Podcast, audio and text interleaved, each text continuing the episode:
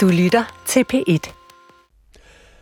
Velkommen her til programmet Pilgrim, der vil gerne tage dig med på rejser ind i troens mangfoldige univers. Jeg hedder Anders Laugesen.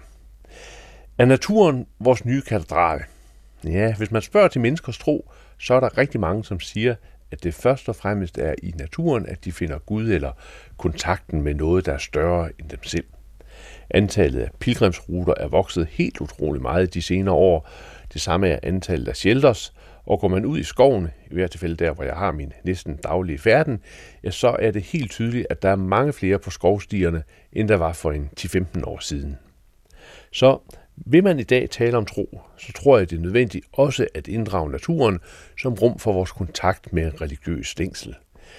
Derfor vil vi i dag, og i nok et par programmer i løbet af de kommende måneder, se på forholdet til naturen med troens blik.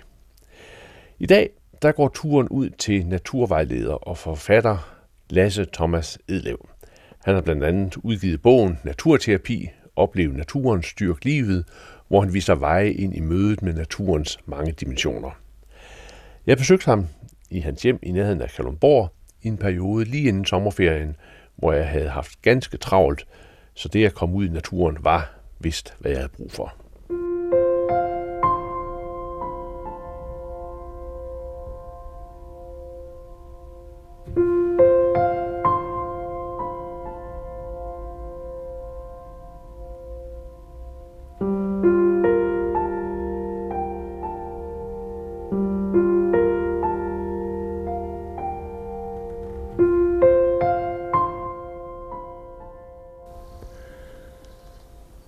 Thomas Lasse Etlev.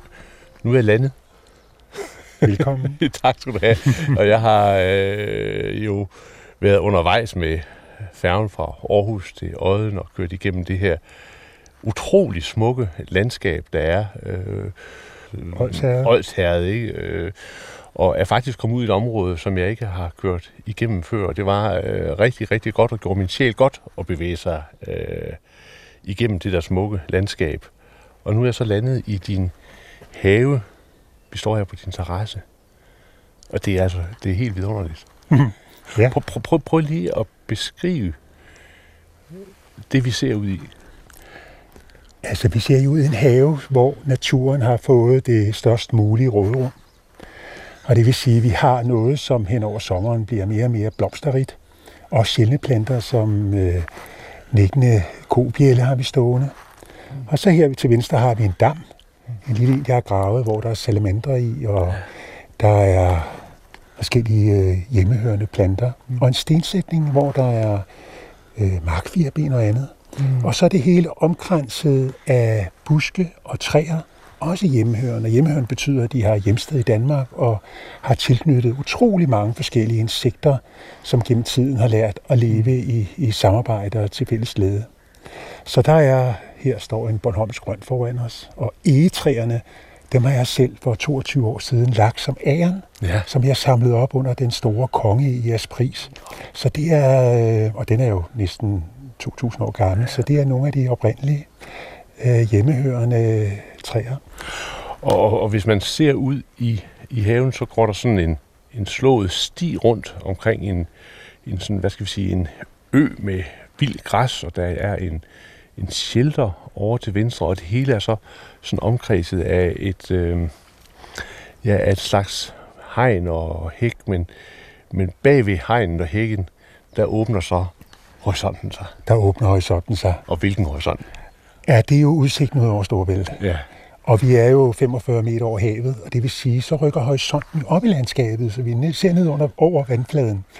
Og der har vi så et øh, gammelt overdrev, der hvor dyrene er afgræsset gennem tiden, og vi har nogle skrænter og noget, vi kan gå ned og se på om et lille øjeblik. Du øh, arbejder på mange måder, eller arbejder, det er måske faktisk et forkert udtryk. Du, øh, du, du, du er i naturen og hjælper andre med at komme ind i naturen. Ikke? Det, det, det, vil, det tror jeg er mere korrekt end at sige, at du arbejder med naturen. Ikke? Du er i naturen, og du hjælper andre med at komme ind i naturen. Og jeg er, er rigtig glad for, at jeg står her, fordi jeg har lige haft øh, øh, tre dage, hvor jeg har haft lavet optagelser og haft mange arrangementer, og der har virkelig været øh, ja, kul på. Ikke? Der, jeg har virkelig lavet meget. Og så dagen efter jeg kom hjem, så havde jeg en stor redigering, det var i går, som faktisk tog 12-13 mm, timer, og jeg blev nødt til at holde fast, fordi det var så kompleks, så jeg blev nødt til ligesom at...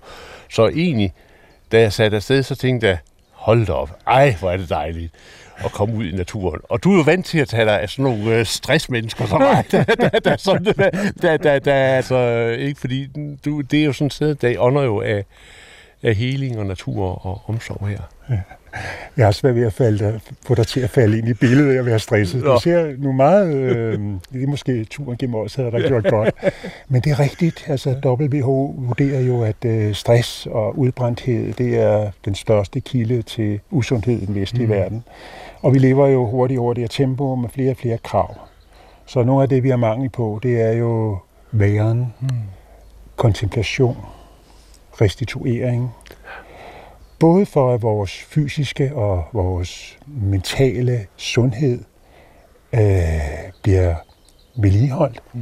men måske også for nogle gange at træde et skridt tilbage til den tilværelse, der hele tiden binder vores opmærksomhed, og mærke, hvad er livet egentlig for mm. mig? Ja. Hvad, er det, hvad betyder noget? Hvad er mine værdier? Mm. Øh, og det er jo noget af det, som man kan møde her. Så hvis så, nu du ja. havde set mere fortravlet ja, ja. så kunne jeg lave et lille trick med dig. Jeg kunne mm. sige, nu går jeg ind og sætter kaffevand på, ja. og så finder du ud af, hvor vi skal sidde. Mm. Fordi der er mange der er små mange, rum, mange og der er sole, ja. og der kan flyttes, ja. og vi kan lægge os på jorden og mm. på græsset, og vi kan ja. sidde i shelter, eller vi kan kravle op i en hule i et træ. Der er ja. mange muligheder. Og så kunne du gå rundt, ja. og så var du nødt til, hvis du var stresset, mm. at mærke, hvad der gjorde dig godt. Ja. Og fra at være måske yderstyret mm. af alle de opgaver, du har sat dig, og alle de ja. forventninger mm. og krav, så skulle du pludselig lade dig, om så så indre styre. Mm. Du skulle lytte til, hvad din krop kunne nyde og slappe mm. af med lige nu. Ja. Og det tænker jeg er noget af det første og mm. vigtigste, ja at vi kan mærke, hvad vi har brug for. Ja. Men ved du hvad, det, det ved jeg faktisk allerede godt. Fordi jeg vil nemlig bevæge mig ud, så jeg kunne se øh, havoverfladen lidt klarere. For er der noget, jeg elsker, så er det sådan et, et vandspejl, ikke, der står der og, og reflekterer lyset. Ja. Det holder jeg rigtig meget af. Det kan vi jo gøre. Ja, det skal vi ikke gøre det? Jo. jo. Så, så nu bevæger vi os igennem. Øh, jeg ved ikke, altså, man kunne godt få den idé, at du havde øh, fået inspiration i, øh, i Bibelens første fortællinger om, om paradisets have til at, at anlægge det her sted her. ja, så er det bare et problem, at lige nu forlader vi haven. forlader paradiset. ja, ja. Men vi kan jo komme tilbage igen. Men jo, altså... Øh, i, Ej, ja. Ja, nu åbner landskabet Ej, hvor er det flot. Jamen altså.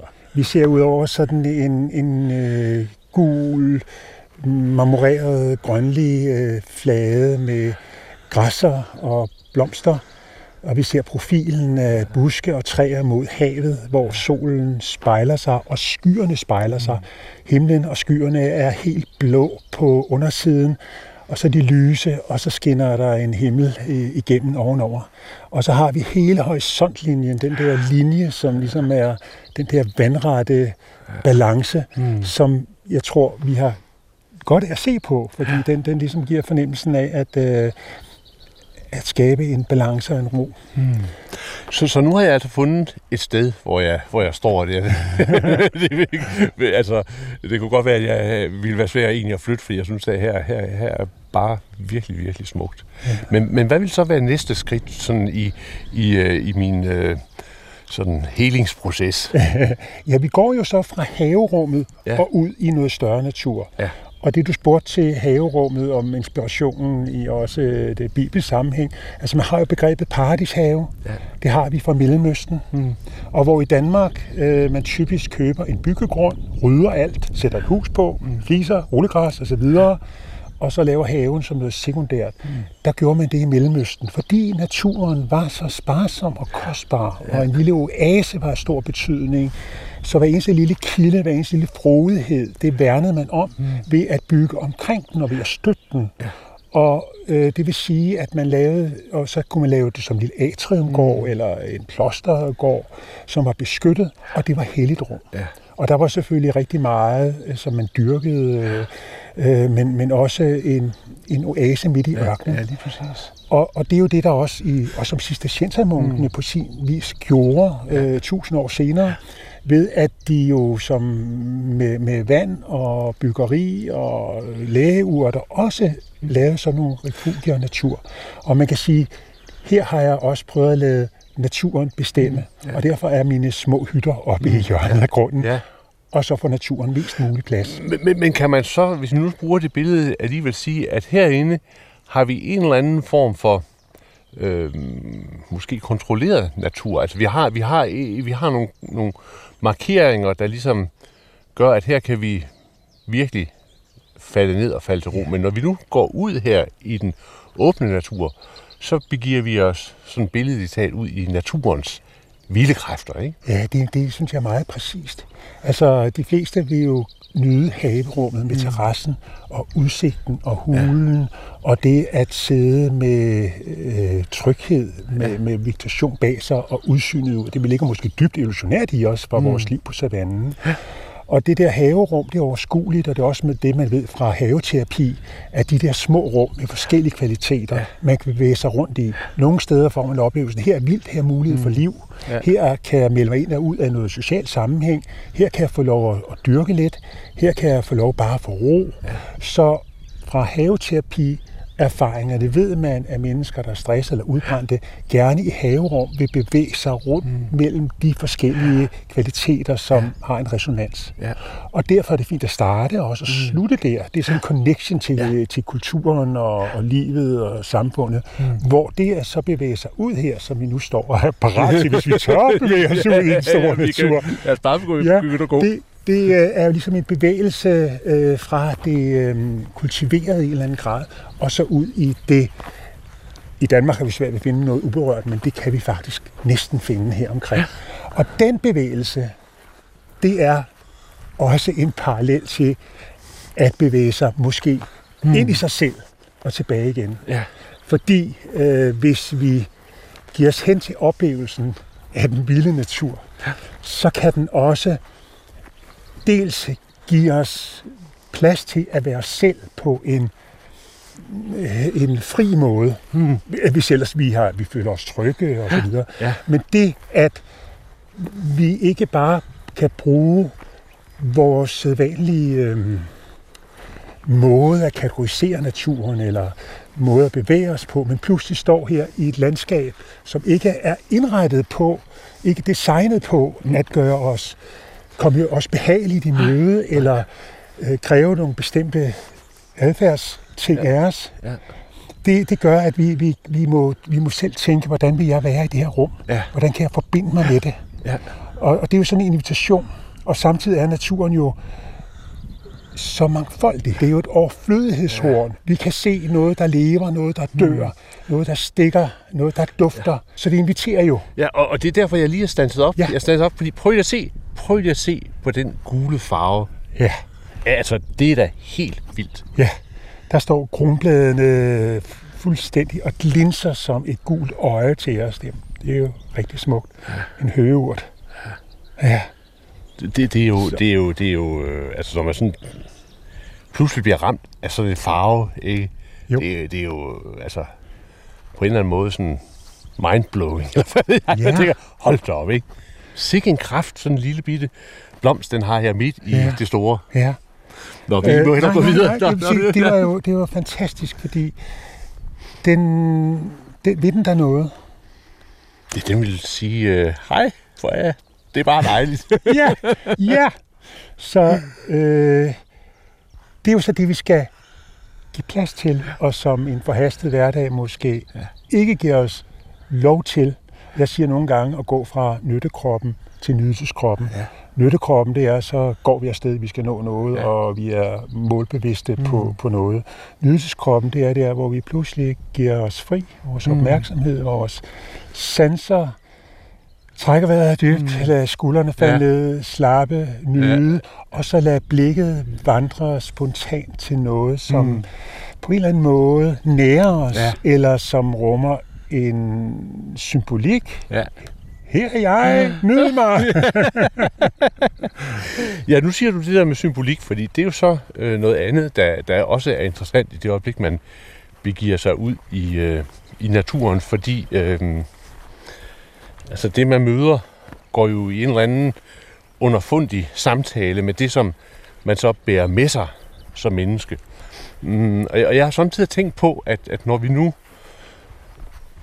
har alle de problemer, som vi har i verden med klima og alle, alt det, vi, vi jo alt for godt kender, om det så også har noget at gøre med, at vi sådan, når vi møder den store natur, så får fornemmelsen af, at hvis ikke vi besejrer, så bliver vi besejret. Ikke? Altså, at der opstår en eller anden sådan... Jeg bliver nødt til at gøre noget, for, for, for, for at det, det ikke overvinder mig. Præcis. Og jeg har lyst til at øh, delagtiggøre lytterne i, ja. hvad, hvordan du de sidste fem skridt har mm. sat ned farten, mm. øh, sat tempoet ned, stanset op, som ligesom et tegn på, her er det noget betydningsfuldt. Ja. Og, og det øh, synes jeg også, det er enormt centralt, det at øh, vi i hele vores kultur til mange tider har tænkt naturen som noget, vi præcis skulle besejre. Ja. Og det har vi jo så gjort. Mm. Vi har besejret naturen i den forstand, at vi jo kan underlægge os den på mange måder, eller man kan sige, at vi har rykket den vilde natur meget langt tilbage og kultiveret mm. og udnyttet naturen. Og nu er vi måske nået til en grænse, hvor vi skal tænke, kan vi, kan vi forstå det anderledes, mm. kan vi gøre det anderledes? Ja. Og hvis vi skal så tænke ind i den, den, den bibelske tankegang, så er det jo en op, det at underlægge sig naturen, mm. det er at se den som ressourcer for mennesket. Det er jo noget, der har været grundfæstet i, i første Mosebog, der mm. hvor det hedder, at vi mennesket øh, har fuglene i ja. luften og fiskene i havet ja. og dyrene øh, som noget, de, de, de kan underlægge sig. Ja. Altså, øh, de skal herske, herske over. over ikke? Ja, ja, ikke? Hvor i, i 2020-oversættelsen er det pludselig blevet til, at det er noget, vi har ansvar for. Ja. Og det er jo så en ny forståelse. Mm. Og så er der måske en teologisk diskussion mm. om de gamle begreber kan, kan vende sig dreje mm. sådan, men det skulle der være belæg for. Og det er jo så, hvis vi skal tage den helt ud, så skal vi jo altså se os selv nu som nogen, der har ansvar, mm. øh, og som vi må leve mm. i, i, i både vores praktiske måde indrette os i verden på, og i vores syn mm. på naturen som en anden form for ligeværdighed. Ja, ja. Altså, ja, den der forvaltertanke, som man jo taler om, men, men, men, men da, altså, selvom vi så taler om, at vi har ansvar, så kan man jo godt sige, at i det udtryk, ansvar, så er det stadigvæk os selv, der er centrum. Ikke? Altså det, man kalder en antropocentrisk måde at, at forstå øh, verden på. Ikke? Altså mennesket er i centrum, og det kan godt være, i stedet for at udnytte naturen og underlægge os naturen, så har vi et ansvar for den, men mennesket er øh, hvad skal vi sige, alting centrum. Ikke? Det, er jo, det er jo sådan en måde at se tingene på, hvor hvis man nu går rundt her, og jeg kan se, der er en, en lille gravhøj deroppe, er det rigtigt? Ja. ja. Øhm, i hvert fald er der meget, der tyder på, at man tidligere øh, så et, et tydeligt samspil mellem mennesket og naturens kræfter, og som også gjorde, at naturens hellighed blev, blev vigtigere, og man, man på en måde måtte opføre sig sådan i naturen, så balancen imellem menneske og natur bliver opretholdt. Ikke? Og det er jo sådan ligesom en anden tilgang end mennesket i centrum. Det er en meget en tilgang. Og selvfølgelig kan man let romantisere det, fordi mm. vi ved jo, at det er mennesker, der også i høj grad udryddede de store pattedyr, fordi det var den letteste føde for adgang mm. til. Men øh, vi er jo fanget af vores begreber og vores natursyn i dag, og det blev jeg blandt andet meget opmærksom på forleden, da jeg var til naturmøde. Der var en meget spændende oplægsholder, der fortalte, at hun øh, var antropolog, øh, fra Aalborg Universitet og forskede i, i inuiternes gamle kultur. Og hun sagde, vi pålægger øh, grønlænderne et begreb ved at snakke om deres ressourcer. Det findes ikke i deres oprindelige sprog. Mm. De har et begreb, der hedder det, der holder os i live som er et holistisk begreb, og som mm. indbefatter den måde, vi lever på med naturen, mm. tænkt ind i et spirituelt sammenhæng ja. og et praktisk sammenhæng. Mm. Og hun nævnte også, at der er heller ikke noget begreb for natur, der er nogle begreber, eller de begreber, der er, inkluderer mennesket, det, det, det, dets ånd og dets omgivelser. Så det, at vi tænker i begreber som netop natur, i modsætning til kultur, mm. Og vi tænker i ressourcer som noget, mennesker kan udnytte til sig selv, øh, det, det binder os jo også i nogle bestemte natursyn. Og der kan vi netop, som du er inde på, ved at se på, hvordan man i andre kulturer eller tidligere har betragtet naturen, måske tænke anderledes. Og vi må jo også se, at mennesket er jo ikke så forskelligt fra dyrene, som vi har gået og bildet os ind. Nej. Vi ved jo mere og mere, at øh, dyr har følelser, mm. at øh, dyr har kommunikation, og nu ser jeg dyr generelt, ikke? det er selvfølgelig mm. stor variation, men også nogle dyr har kultur. Ja. Altså elefanter og valer, mm. de, der overleverer de gamle bedstemødre, mm. øh, alt muligt til deres yngre generationer i den måde, man færdes på. Ja. Og vi ved også genetisk, at vi ligner bavianer og andre øh, organismer så meget, mm. så man må snarere tale om en kæmpe stor diversitet af liv, end at mennesket er kronen på værket. Mm. Og, og som øh, en også på det her naturmøde sagde, der skete jo ikke noget ved, at, at menneskene forsvandt på jorden. Naturen ville være der. Okay, ingen ville savne mennesket, det skulle da lige være hundene. ja. Så det at øh, prøve hele tiden at fange i, hvad, hvornår vores begreber fastholder os i nogle måder at betragte naturen mm. på, som ikke er hensigtsmæssigt ja. for den måde, vi indretter os med naturen mm. på. Det, det synes jeg er spændende. Mm. Noget, noget som, som jeg har, har sådan gået og tænkt over, det, det er jo det der med, at, øh, at for at man kan for at man kan have en relation til noget eller nogen, så skal man også have en kontakt. Ja. Altså, øh, jeg kan godt se øh, dyrefilm på fjernsynet, eller læse en bog om hunde og katte, og selvfølgelig vil det give et ekko i mig, fordi vi er også genetisk forbundet med naturen. Men den, den store kontakt får jeg jo først, når jeg har en hund, jeg klør bag øret og ja. følger, ikke? Og så videre. Øh, og, og, og, og der er det vel sådan, med den måde, vi lever vores liv på i dag, at, at der er mange rundt omkring i verden, især i de store bysamfund, der er jo sådan set er afskåret fra at, og, øh, og vokse ind i den kontakt med naturen. Ja, altså det må vi jo konstatere. Man kan bruge fremmedgjorthed, og man kan tale om, at de oplevelser af eksistentiel betydning, de, de, de bliver sjældnere. En udtryk, det en naturvejleder sagde på et tidspunkt, jeg vil vise børnene en blomstereng med sommerfugle og blomster. Hvis ikke jeg har vist dem den, så kan de ikke savne den. Det er jo meget rammende, både for fortroligheden, men også for at opleve, at der findes noget, som har, hvis man oplever det sådan, værdi i sig selv. Og det er måske en af de tankeforestillinger, vi skal vende, at naturen har en værdi i sig selv, at de enkelte planter, dyr har en værdi i sig selv. Mm. Og at øh, hvis vi går endnu videre, og det vil måske være fremmed for mange, at de har også nogle rettigheder. Mm. Okay, vi har fredning, og vi ved godt, at et markfirben her må vi ikke slå ihjel og så videre, ikke? Men altså vores husdyr og planter, og det, kan godt, det, det er selvfølgelig svært at definere, hvilke rettigheder de har, ja. men de er eksisterende her på den klode, og her står vi i kød og blod og er blot et lån af jordkloden i, i materialer, som lever her i et lille tidsfnuk øh, af et kort interval. Og at øh, måske er vi mennesket bare en lille parentes i evolutionen, mm. hvor alle mulige arter vil, vil, vil tage over og måske være, være, være, mm. være bedre egnet. Så det at, øh, det at prøve at se, at det er ikke nødvendigvis den, netop du siger, den antropocentriske, men måske en biocentrisk mm. øh, syn. Altså, ja. at livet er det centrale. Mm. Livets udfoldelse i alt dets mangfoldighed. Mm. Mm. Og det har værdi. Ja. Øhm, og det er let nok at sige. Ja. Øh, det er jo så måske det, man, som da du dansede ved den gule mm. blomst, lyste dig op og sige, her er noget, der bare vokser, fordi den vil gro, mm. og som står der som en fane og rækker sig mod dig, Og vi kan ikke helt beskrive, hvad det er.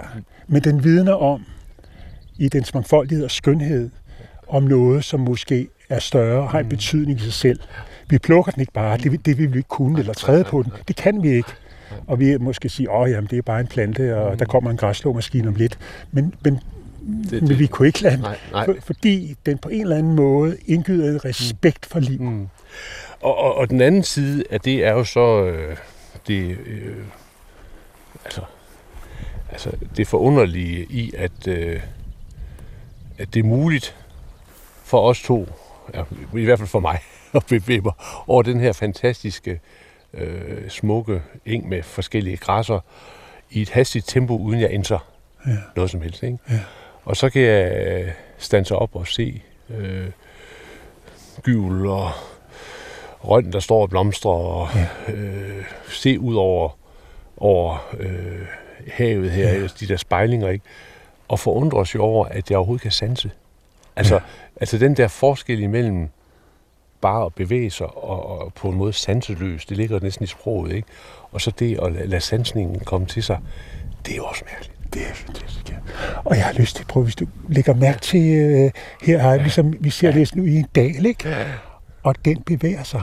Altså landskabet, jorden den. synker og har siden istid sunket af sådan en sætning og giver lavning her, er også geologien, Mm. landskabet er i bevægelse, ja, ja. men bare i et fuldstændig andet tempo over tusinder, Ja. ja. end, end vi er, ikke? Mm. Og den der enorme ro at kigge ud over her og vide, den der sætning her, den lavning i landskabet, har det taget måske 10.000 år at skabe her, ikke? Ja, det er sjovt. Og så er plantevæksten så rykket ind. Og det her er, øh, har vokset op blandt andet noget, der er hjorterod, mm. som ellers er sådan en plante, man finder nede i de, nede i de tørre stepper. Mm. Øh, fordi der er meget, meget soleksponeret, tørt, sandet jord, lidt kalkrigt ler og sådan noget. Så der er sådan nogle arter, der har vokset her i, i mange, mange tusind år. Og det der fine, fine samspil har dannet sig i en kæmpe tålmodighed. Og vi kan på et splitsekund ødelægge det. Simpelthen. Noget, noget af det, der så er på, på sin mission på udfordring for os som mennesker, mm. det er jo så, altså det, det der med, hvordan, hvordan får jeg en kontakt til den natur, jeg er en, en del af, øh, som gør, at jeg fornemmer den så stærkt, at den også er med til at bestemme mine handlinger. Ikke? Fordi det er jo, altså, vi kender det jo alle sammen, at man godt ved, hvad der er godt, og hvad der ikke er godt, og altså, man, man er også lidt at måske øh, føre på afveje, hvis, man, hvis der er, altså, men, men, men, men spørgsmålet er for mig i stadig stigende grad, hvordan bliver vi i stand til at få en dybdesansning, som også påvirker vores øh, handling og livssyn sådan helt fundamentalt. Og, og der, der er det så, jeg vil spørge dig, fordi det er jo noget af det, som du jo har arbejdet meget med, både pædagogisk i forhold til børn og unge og, og, og, og voksne. Altså det der med at lære at tage naturen til sig. Ja. Og det er dybt kompliceret. Ja. Og det kan jeg blive ved og klø mig i hovedet over. Ja, og nu inden du klør dig i hovedet, så skal vi altså lige... Nu kommer vi op over, over en sådan en lille bakke, ja. og så åbner der sig simpelthen det mest vidunderlige syn her, fordi nu kan vi se, det hele landskabet falder. Jeg ved ikke, hvad falder det? 30-40 meter ja, ned her? gør det 40 meter. Ej, ja, ikke? Jo. Øh, og det er grønt, og det bugter sig, og der løber en, en rev ned, kan du se? Ja, der løber en rev. Ej, hvor er den fin. Ej, hvor er den flot. Ja, det er da rigtig flot. Spurter afsted Det gør den. hen over et ja. Den, åbent område. den fætter tog mine høns i sidste uge, så det, Det har også taget mine. Ja, det har taget mine, ja. Det vil sige, den kunne ikke komme ud af hønsegården, så jeg måtte øh, tage dem ned og smide dem ned til ja, dem efterfølgende. Ja, det var, Men det skal være den vel ondt, den har Ja. valgt i øjeblikket. ja det, det har den nemlig. Nå, men, men så ser Ja. ja. vi altså det her fantastiske skue her, ikke? Det, det er... Simpelthen sådan, så vi ser lyset spejle sig som øh, små glinsende stjerner. Og der var et marsvin. Så du rygfinden derude? Nej, det gjorde jeg ikke. Nej, det, det kommer nok op om lidt igen. ja. Og så har vi den her lavning med krat, som, som øh, har vokset der i tusindvis af år, fordi det er så stejlt, så man har ikke rigtig kunnet opdyrke det. ja, nu står vi og spejder efter marsvin. Og så hele den Ja. her, hele den her kaskade af dufte. Ja. Det, det er jo helt, øh, helt øh, fantastisk. Alle de dufte, der, der kommer os i møde af, det, det er tjørnen, der dufter, ikke? Ja, det er tjørnen blandt andet. Ja. Det er skønt. Ja, det er det. Nå, men Ja. spørgsmålet, hvordan, Ja. ja. hvordan, hvordan, hvordan bringer vi os selv i sådan, øh, hvad skal vi sige, ja, dybdesansning af, af naturen? Altså, der er jo det berømte Grundtvig-citat med, at den har ikke levet som øh, først. Men den har ej levet som klog på det er blevet, han ej først havde kær. Sådan er det, ikke? Ja, lige præcis. Så det at have kærlighed til naturen. Mm. Og øh, jeg må nok erkende, at det, det, det er ligesom ikke nok. Mm. Der er eksempler på undersøgelser, hvor man har taget unge ud i naturen. De har en fantastisk oplevelse, og så er de hjemme i hverdagen, men har ikke tænkt over, at det vand, der kommer ud af hanen, eller det affald, de producerer, har noget som helst med den vilde storartede natur. Der er simpelthen for langt mellem det, man agerer i til hverdag, og den natur, man oplever. Så der kan være et split der. Ja. Så der skal noget mere og, og andet til. Og samtidig vil jeg også sige, at man glimrende kan bruge naturen som et rent øh, forbrugsgode. Ja. Man kan gå ind i en eller anden øh, butik og købe hele udstyret, og man kan have den der, vi snakkede før, med råber naturen. Ikke? Mm. Det kan man jo gøre på et eller andet ja. mountainbike er fint, ikke? Men, men der er øh, nogle gange mere, som jeg ser det, erobring og naturens kulisse, end der er det nærvær, der gør, at man kan forbinde sig med den. Så der er, øh, det er ikke bare sådan, at ud i naturen, så holder man af den, så kan man passe på den. Desværre, så enkelt er det ikke. Men jeg tror, det er et vigtigt punkt. Dels fordi vi kan restituere så meget, finde så meget glæde, så meget overskud, så vi i det hele taget har noget livsmod, livsløst, glæde, overskud til at involvere os. Mm. Og det, det, det er så det ene. Og det andet er disse særlige oplevelser, der gør, at man lige får et perspektiv på sit eget liv. Mm. Hvad er egentlig vigtigt for mig? Ja. Hvad, hvad bruger jeg mit, mit liv på? Hvordan og, og, og, og gå ind i, i oplevelser, ligesom, altså jeg holder jo meget af, af Søren Kierkegaards beskrivelse, da han som ung Ja. af sin far blev sendt op han, øh, hans studie, der skete ikke ret meget der, Nej. og op til Pastor Lyngby i Ja. ja. Nordsjælland, så fik han lov at gå to måneder deroppe. Og fik Og- de lege, ikke? Ja, lige præcis. Og det første, han har i sin lille melerede øh, dagbog, skriver han på et tidspunkt, det er så om, at denne åbne natur får hulspejlet til at vende sig, så jeg får set mig selv. Altså pludselig får han set sig selv, fordi der er plads til, tænker jeg, at mærke noget andet, at være på en anden måde, ja. end det, der holder ham fast mm. i alt det, han gør til hverdag. Så han får den der øh, introspektive vinkel på sig selv, og begynder at finde det, det hvad er det, der rører sig inde mm. i mig. Og jeg kan ikke se naturen, omgivelserne, uden at jeg prøver at forstå det med noget, jeg i forvejen ved. Mm. Så derfor må det, jeg ved, og det punkt, jeg betragter det fra, inde i mig selv, være det primære. Mm. Og der skifter hans blik så ja. til at blive filosofien og den, den indre overvågenheds vej. Mm.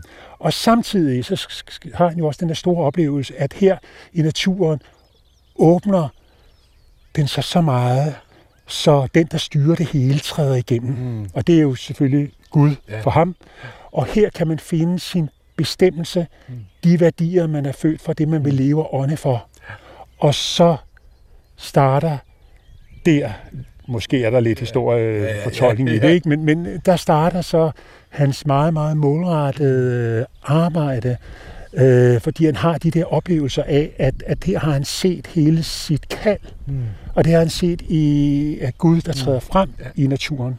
Og han har jo også i, i sit skrivearbejde indimellem stadigvæk det, at øh, nu, nu er der endnu et produkt skrevet ind, jeg ved ikke, hvor kom. Mm. Altså så om han, han, han føler sig stadigvæk beåndet af denne, denne kraft. Så, og det tænker jeg de to pointer Mm. mm. her. Dels at naturen giver os lov til at åbent være med alt, Mm. mm. vi er, Ja. og den åbner for, at noget større kan træde ind. Men, men, men, men sådan ned i det, i det mere sådan lavpraktiske, altså hvordan, hvordan så, hvordan så, hvordan så kom dertil, at nu er jeg vendt rundt, dem har jeg ikke set før, der går jo for rundt, der øh, græsser, de er godt og søde. Altså, hvordan, hvordan, øh, hvordan træde ud af sin egen indkrogethed, kunne man sige det sådan? For nu at blive sådan lidt eller andet ja. kirkegårdske... Ja, altså jeg tror og håber på, og jeg synes også, det er min egen erfaring, at jo mere, at vi får set på os selv, og jeg også godt bruge terapeutisk eller udviklingsmæssigt, jo mere vi får ryddet op, jo mere får vi også kontakt med nogle følelser af næstekærlighed, altruisme, kærlighed, omsorg, som er en grundlæggende tilgang at mm. være i verden med. Og det må vi jo så finde nogle veje i vores liv, både blandt mennesker og i omverdenen. Hvad er det mest kærlige, mm. vi kan gøre i vores liv og, mm. og, og gerning? Ja. Og det er nok en så stor indre personlig oplevelse, øh, og mange af dem har det alene. Mm. Dem, jeg hører beskrive sådan nogle store oplevelser, og, og psykolog Maslow har jo beskrevet mm. højdepunktsoplevelser, hvor han også har interviewet, at der, hvor man går ind, har de oplevelser af at være forenet, være mm. et med, mm. være oceanisk forbundne, det kan ligesom nærhedsoplevelser forrykke eller ruske en ud af måske nogle låste perspektiver. Mm. Ja. Så kan det godt være, at der er en vej, ja. hvor man pludselig står, jamen hvad så? Mm. Hvis ikke ligesom det materielle og øh, et arbejde, eller øh, hvad, hvad så? Og det er jo tomrum, og der, det kræver nogle gange nok mod at træde mm. igennem. Mm. Ja. Og det kræver arbejde at sige, okay, hvordan kan vi så bruge de 17 mm. verdensmål? Er det det, vi kan tænke ind i? Er det min have? Er det mit forbrug? Hvad er det? Mm. Og hvis jeg har en klient i terapi, så slutter jeg altid af med dels, at det er klienten selv, der, der, der som skal navigere i det, men også hvis du vil forandring, hvad er så det første skridt, mm. du kan se for dig? Det første mm. lille, mm. lille skridt. Ja. Og når vi, når klienten er kommet med, med det, så siger jeg også, jamen, hvad er så, hvor er din ressource til at gøre mm. det? Mm. Er det, at du har så meget kærlighed til livet? Er det, at du har øh, en idé om, at du kan lade din altankasse blomstre med mm. et eller andet? Er det, at du har øh, en, en, en hund, du kan gå med og komme mm. ud i naturen?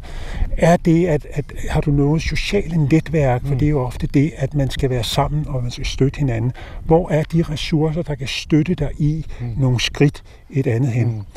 Øh, og ellers så kan vi jo tage ud i naturen og bare hjem igen som en fornøjelse mm. eller som øh, en restituering. Mm. Men det er at forbinde det med noget, man kan gøre aktivt mm. i sit liv. Mm. Øh, det er jo der, hvor vi er jo fantastisk gode til det, der hedder kognitiv resonans. Mm. Vide, at verden ser ikke så ud som den burde, men vi kan, vi kan tænke anderledes, mm. øh, handle øh, øh, disharmonisk mm. i forhold til. Ja. Og det er jo det, jeg tænker er noget af det, vi skal forbinde. Mm. Og på et tidspunkt, tror jeg, på ens vej, det kan være svært at se sig selv i øjnene mm. med stor kærlighed til naturen, og viden om, hvilke skridt man kan tage, mm. uden at fornemme, at øh, samvittigheden eller glæden ved at gøre mm. noget godt mm. banker så meget på, mm. som man, øh, man træder nogle skridt ja, i ja. den retning, at øh, bidrage til, mm. at naturen øh, og de sociale mm. sammenhæng, I lever i, bevæger sig mod øh, en verden, mm. vi kunne drømme om. Mm. Altså, jeg, jeg, jeg hører, altså jeg kan, jeg kan godt lide øh, det der med, at man viser en vis form for nænsomhed overfor ikke bare naturen og andre, men også over for sig selv. Og, og, og der er jo altid sådan en, der er altid sådan en balance imellem det der med, skal vi kalde det dårlig samvittighed, eller hvad det nu er, det jeg gerne vil gøre. Øhm, og nu, nu nævner du så det der ord resonans, som, jeg, som er jo sådan et ord, der er kommet meget op. Og, og, og noget, som, som jeg har fundet ud af, som, som jeg i hvert fald synes er rigtig godt, det er, at hvis jeg nu for eksempel går, lad os gå herover, fordi her er der sådan nogle hybenroser, som, som står herovre. Øh, og hvis jeg så bærer mig ind i duften her, og giver mig, giver mig tid til at stå og dufte, så åbner der sig ofte en stille glæde. Eller for eksempel, hvis jeg nu sætter mig hen der og kigger ned i græsset, så er jeg sikker på, at så finder jeg en myre eller sådan noget. Ja. Ikke? Altså, og du ved, sådan bare det der med at stå og kigge på de der myrer, der løber rundt, eller det kan være forårene der, der øh, finder ud af, at de er lidt forskellige og sådan noget. Altså, øh, så pludselig så opstår der sådan en følelse, eller skal vi sige, en resonans, eller en, øh, øh, en glæde ved at være til, kan det være. Min pointe er, at, at, at i hvert fald min, at det er min erfaring, at, at, at det der resonansrum ligger øh, lige for det eneste, det sådan set kræver, det er, at man tager et skridt hen imod det, så giver det noget tid. Ikke? Og det kan godt være, at man skal bruge en halv time, inden det, man har lagt øh, travlheden af sig, redigeringen af sig, eller hvad ved jeg, hvad det du er. Men så, så, så, så, så kommer det der helt naturligt, altså den, den naturlige opståede resonans, det synes jeg er helt vidunderligt. Ja, det er det. Og jeg tænker godt, at man kan invitere det. Mm. Ofte har jeg erfaring med, at det, det starter med vores krop. Mm. Ja. For vores, øh, vores krop er jo rytmisk helt igennem. Og man har noget, der hedder kronobiologi og kronomedicin. Og vi ved, at i størst mulig ro, så slår hjertet fire gange så meget som lungerne, når vi er i ro. Mm. Og alle andre processer indordner sig rytmisk. Så der, hvor vi oplever nu, er der resonans inde i mig af mine mm. organer, min opmærksomhed, mit hjerte, min hjerne, falder i en eller anden form for stemthed. Ja. Der tænker jeg, når vi kommer derhen, så bliver vi også endnu mere modtagelige for at mærke, hvad omgivelserne har af, af resonans. Og resonans er jo et fysisk ja. begreb. Ja. Øhm, og hvis vi ser på øh, sådan fysikken i det, så er det jo være i bølgelængde med. Ja. Og øh, specielt har jeg jo fået lov at undervise lidt på en, en, en, øh, en rideterapiuddannelse, hvor man om noget må være øh, balanceret eller mærke sin egen rytme i ro for at kunne være i kontakt med hesten. Mm. Og så kan der opstå en interferens ja. i, i, ja. i energien ja. mellem det store dyr mm. og ens krop, som er, er utrolig helende. Mm. Øh, så det der resonansbegreb, det at øh, komme et sted hen, hvor man er modtagelig for at mærke omgivelserne. Ja. Øh, det synes jeg meget præcist, du beskriver, man kan opnå ved at være øh, mindful eller kontemplativ, eller hvad vi skal sætte på, og give sig tid og sanse, øh, hvad der er i, i ens nærhed. Ja. Så, ja. nu, nu, nu siger du, øh, øh, altså du bruger udtrykket helende. Det er også noget, jeg synes er fascinerende ved, ved naturen. Desværre er det ikke noget, som jeg ved så meget om, som jeg gerne ville vide. Men, men det der med, at der sådan i urter og planter og det at sætte fødderne i koldt vand, eller i ned i den kolde, kolde, kolde bæk, der løber, eller hvad det nu kan være, at der, der ligger en, en invitation til, øh, til genetablering, altså øh, til, om ikke fuldstændig helbredelse, så dog healing på en eller anden måde. Det, det er jo det er jo en vidunderlig tanke. Ja, og det er jo et, jeg tænker, øh, hvis man, altså i, i min verden har vi så mange selvhelbredende muligheder. Altså vores krop er selvhelbredende. Hvis vi bliver syge, så gør den os rask. Mm. Hvis vi er stresset og får ro, så får vi genetableret vores øh, opmærksomhed.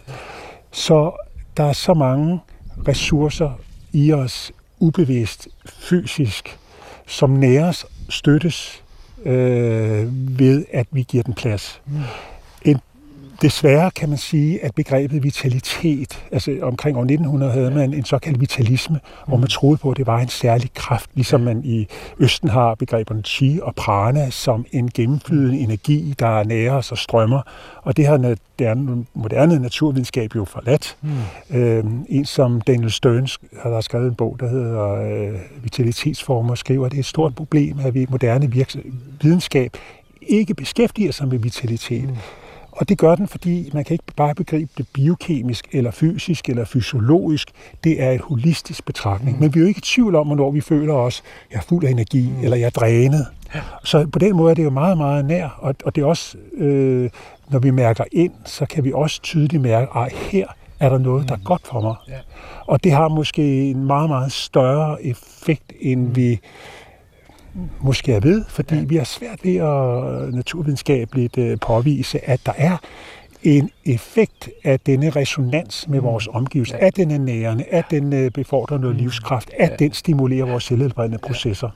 Og, og her er vi jo så inde i, i det område, hvor vi begynder at komme ind i, i det, jeg så måske vil kalde det religiøse område, fordi øh, man har, som du siger, i Østen har man jo en, en hel masse sprog for nogle af de der energier, men man har også i Vesten, for eksempel i Rudolf Steiners øh, biodynamiske øh, opfattelse af, af, af landbrug og naturen, no, no, noget sprog, Øh, og på anden vis, Hildegard von Bingen for eksempel, er jo en fantastisk middelalderteolog, der, der i den grad i sin, øh, noget af sine værker beskriver øh, betydningen af planter og sten og dyr og så videre. Ja, det er jo dejligt at kunne gå tilbage i det. Altså, Hildegard Bingen, ikke? Den ja. der tradition, de kristne mystikere og så videre. Og biodynamisk forskning lever jo i bedste velgående, bare i nogle lidt diskrete sammenhænge. Og der er jo lavet fantastisk forskning her til lands omkring øh, det, man i biodynamikken kalder livskræfter, eller som en biodynamiker, der tog en Ph.D. Hver gang han til sit forsvar sin Ph.D. skulle sige til sin livskraft, så sagde han planternes evne til at organisere stof.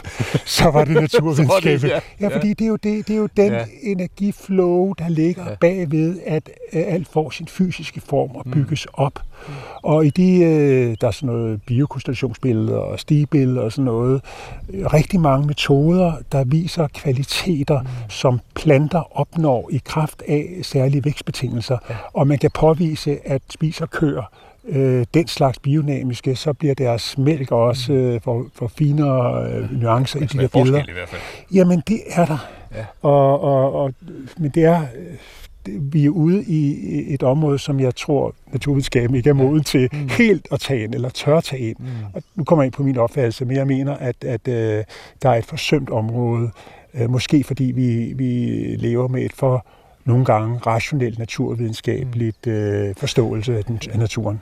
Ja, fordi her bevæger vi jo så ind på området, uh, sådan mellemfeltet imellem, jeg ved ikke, om vi skal kalde det religion og tro, eller...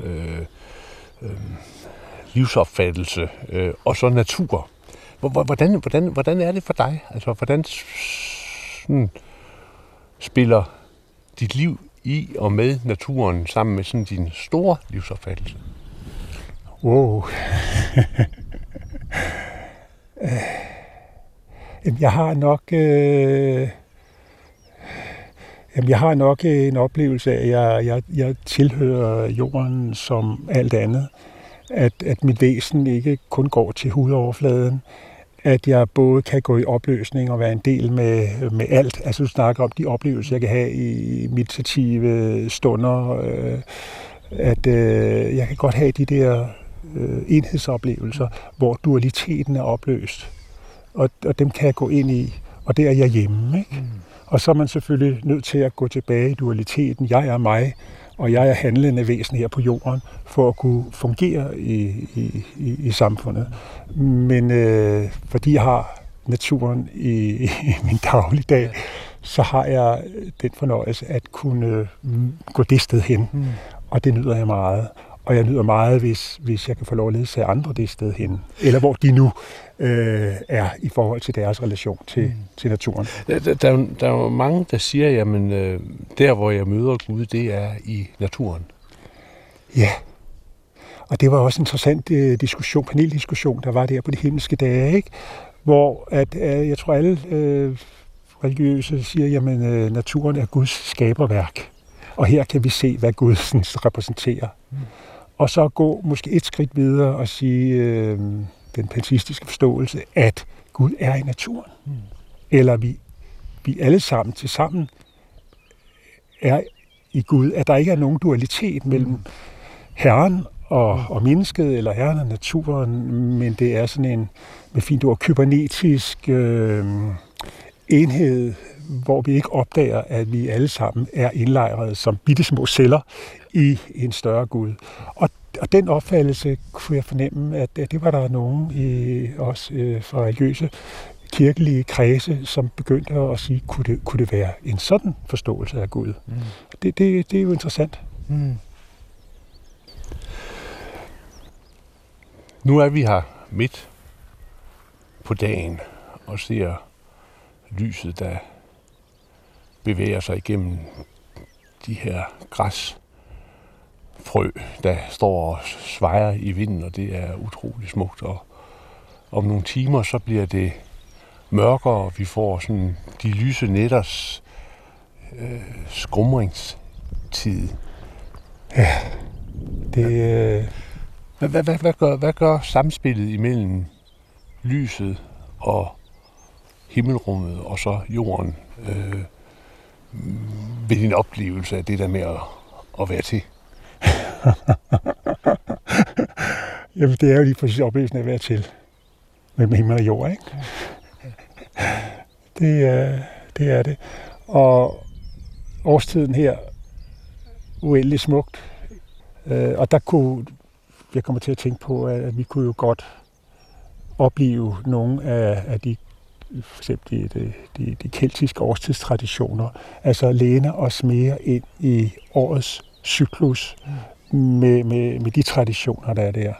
Og hvor vi jo går ind i noget af den mest fyrige energi her ved, ved sommertid og, og Sankt Hans. Mm og også øh, formår at leve i accept af, at vi ikke har den samme energi til rådighed øh, året rundt, at vi kan kræve det samme os selv, at efteråret er der, hvor vi lærer, og, og, eller hvor vi har det godt med at give slip og blive mere eftertænksomme, at vinteren øh, giver slip, lader op, om foråret øh, ligesom vågner op og mærker og kaster sig ud i det nye og lader sommeren øh, blomstre og skabe frugt. Altså, det, det er måske lyder lidt floskelagtigt, men det at leve med årstiderne, mm. med elementerne, med sanserne, er noget, der måske kan bringe os tættere på nogle rytmer, øh, som er resonerer med det biologiske væsen, vi er. Og, og vi kender det jo alle sammen, når vi står og ser en solnedgang. Altså, at der kommer en særlig resonans, eller, eller for mit vedkommende, synes jeg, hele sådan, øh, altså skumringstiden, den, den synes jeg er øh, altså umådelig smuk, fordi øh, konturerne ligesom viskes lidt ud, og det hele står sådan og, og simrer på en, på, på, på, på en særlig vis. Øh, altså, jeg, jeg er stor fan også af, af døgnets rytme. Ja, ja. Og den, det er jo rigtig, rigtig vigtigt for hele vores altså he, hele nattens måde øh, i vores hjerne at bearbejde og synke ind og restituere. Alle organerne har deres tidspunkt på døgnet, hvor det restituerer. Og, øh, så det ikke at spolere netop den selvhelbredende, opretholdende effekt, der ligger i, i døgnets rytme, som er indlejret i kroppen, ikke? Øh, det, det er vigtigt. Og det er jo så der, hvor vi hele tiden af vores moderne samfund og medier og mobiltelefoner osv. bliver lokket eller trukket ud mm. til at gøre noget, som kan være en disharmoni ind i vores kropslige resonansrytme øh, væren.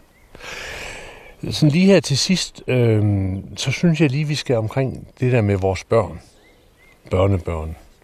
Øh, hvordan give sansen for for alt det her videre. Øh, er med på, at der jo stadigvæk er spejder og, og folk, der kommer ud og i skoven osv. videre. så videre. Men, men, men det, det synes jo alligevel som om, at der, der i dag er øh, stærke kræfter ind i det hele digitale univers og øh, bykultur og så videre, som, som, som, som, som skaber afstand i hvert fald for nogen til det her. Hvad, hvad, hvad gør du der af sådan pædagogiske tanker omkring det? Fordi det er jo også noget af det, du har beskæftiget dig rigtig meget med, nemlig altså pædagogik og natur. Ja, ja.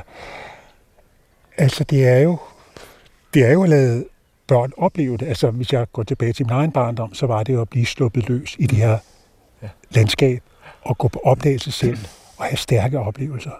Så det, at, øh, og det er jo svært at, at give børn rammer for det, mm. men, men give dem frihedsgrader til at opleve selv, at de ikke er overvåget, beskyttet, øh, men tid til væren, selvforglemmelse og fri leg mm. i det, der opstår. Og der tror jeg, der er en måde at forbinde sig med ens miljø på, ens natur på.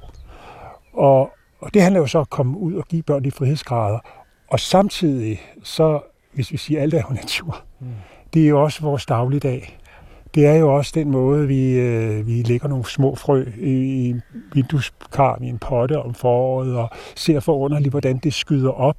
Så det er at, at, at, at forundres over ting. Og det er også det, at øh, børn kan jo ikke undgå at, at møde aspekter af nogle af de kriser, vi står i, og så prøve at øh, hjælpe til handlemuligheder i det. Og det kan være, altså hvis man handler på en ting, og man føler, at, at nu gør man noget godt, så bliver man glad indvendigt, og man bliver måske mindre frustreret som barn. Mm. Så bare det, at øh, for de yngste, oh, vi kan sortere noget affald, eller det kan blive til, eller vi kan genanvende, vi kan sy om, eller alle de der små ting, øh, hvor vi så giver barnet oplevelse af, at, at, at der findes løsninger på problemer i deres egen øjenhøjde. Mm. Øh, det er nogle af de, de, de, de ting, jeg, jeg tænker. Ja, så man skal tage sine børn og børnebørn i hånden. Jeg, jeg havde engang en, eller har en ven, der, der engang havde en, øh, en vidunderlig øh, sådan idé eller vision. Han sagde, man burde lave en kampagne, hvor man sørgede for, at alle, der havde lyst til det, de fik et lille højbed.